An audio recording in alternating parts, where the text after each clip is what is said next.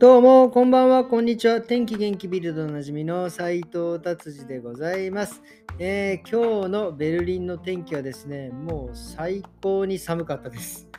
もうね、4度、2 3度、4度あたりをうろうろしてる感じで、帰りに至ってはですね、帰ってくるときはもう雨ですよ。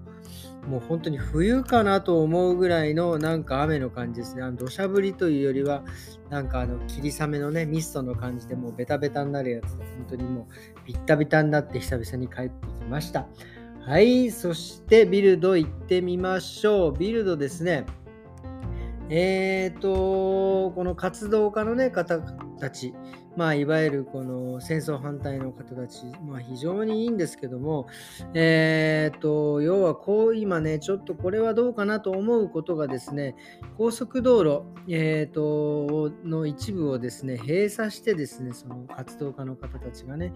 ダーッともう抑えてですね、もうそこの高速道路を使えないようにしちゃってるんです。要はそれを、えー抑えることによってですね、まあ、ドイツはですね、比較的 EU の中でも、ロシアとね、貿易をまだ続けているのでですね、それをやめさせるためにですね、えー本当に高速道路ね、これ本当危ないんですよ。高速道路もあの、もうね、もう前にも話しましたけど、まあ、気がついたら150、60キロ、まあ、飛ばそうと思ったら200から250は出してるわけですよ。まあね、それで、えー閉鎖さあの高速道路をね、止めてるから、まあね、もちろんそんなスピードで来は来ませんがね、ああのこれいろん。なものをストップもちろんその輸出輸入をストップさせるのもそうだし通にここの高速道路を使ってね仕事行ったりとかですね、えーそういうふうにしている人たちにもね非常にあの逆にもう迷惑ですよね。あんまりいい印象を与えないと思うんですよね。なので、えーちょっとね少なくともこういうやり方ではない違うやり方で、えーデモをしてほしいなと思います。はい、じゃあ次はですね、これも面白かったですね。えーハンブルグでですね、えっ、とですね、いわゆるこの再生紙って言われるもうあの段ボール、特にもう今ね、いろいろこう、えー通販なんかでこう物買ったり、まあ Amazon もそうですけど買うとね、段ボールに入ってくるわけじゃないですか。で、その段ボールがですね、あのもうめちゃくちゃ高く売れるっていう、えっ、とね、えーいくらぐらいかっていうとですね、まあ、1トンあたり平均100ユーロぐらいですね。まあ、それがどれぐらいなのかというとですね、まあ、なんか、えーまあ、要は、えー、1、10、100、8万トン集めてですね、えーっとね、800万ユーロを集めたって、800万ユーロってすごいですよね。えーえー1 0 1000万、18000万円ぐらいですか、8億ぐらい。すごいですね。この段ボールの紙でそんなにこうあの回収してお金になるんですねっていうのがちょっと話題になっております。いや、これはすごいですね。はい。じゃあ次行きましょう。次はですね、あのドイツって、すいません。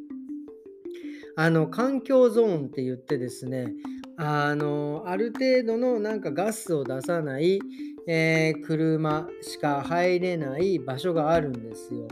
その要は環境地域と言われる。まあスイスでいうところのそのガソリン車は入っちゃいけませんよみたいなところ。まあ別にそのガソリン車は入っちゃいけないというわけではないですけど結構基準が高いその地域があってですね。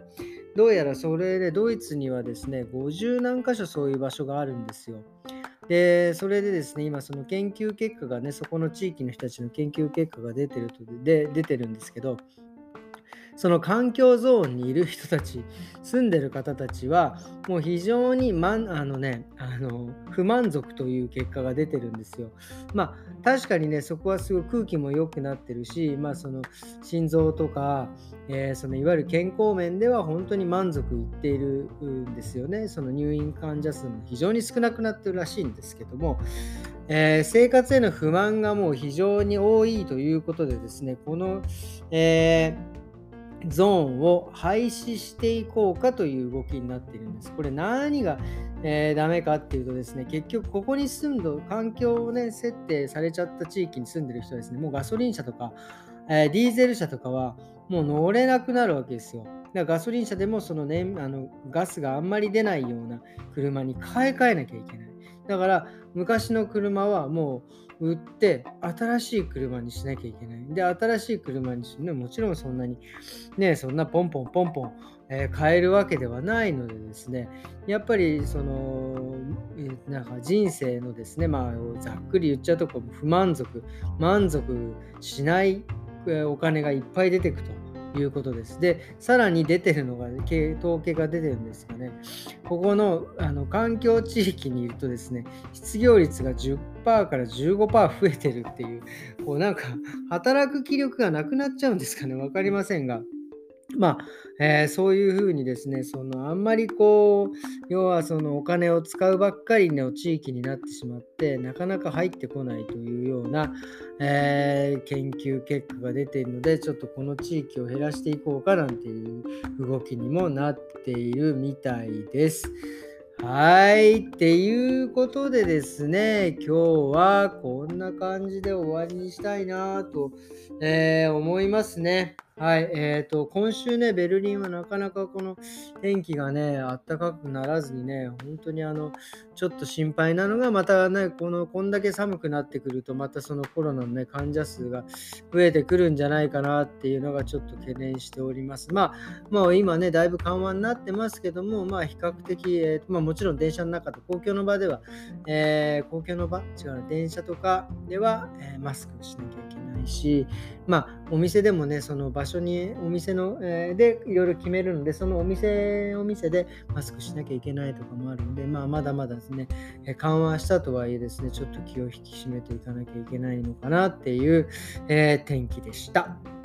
はい、じゃあですね、今日は、えー、こんな感じで終わりにしたいと思います。えー、どうもありがとうございました。えー、今週月曜日ですね、また1週間始まりました。また頑張って参りましょう。それではまた明日。さようなら。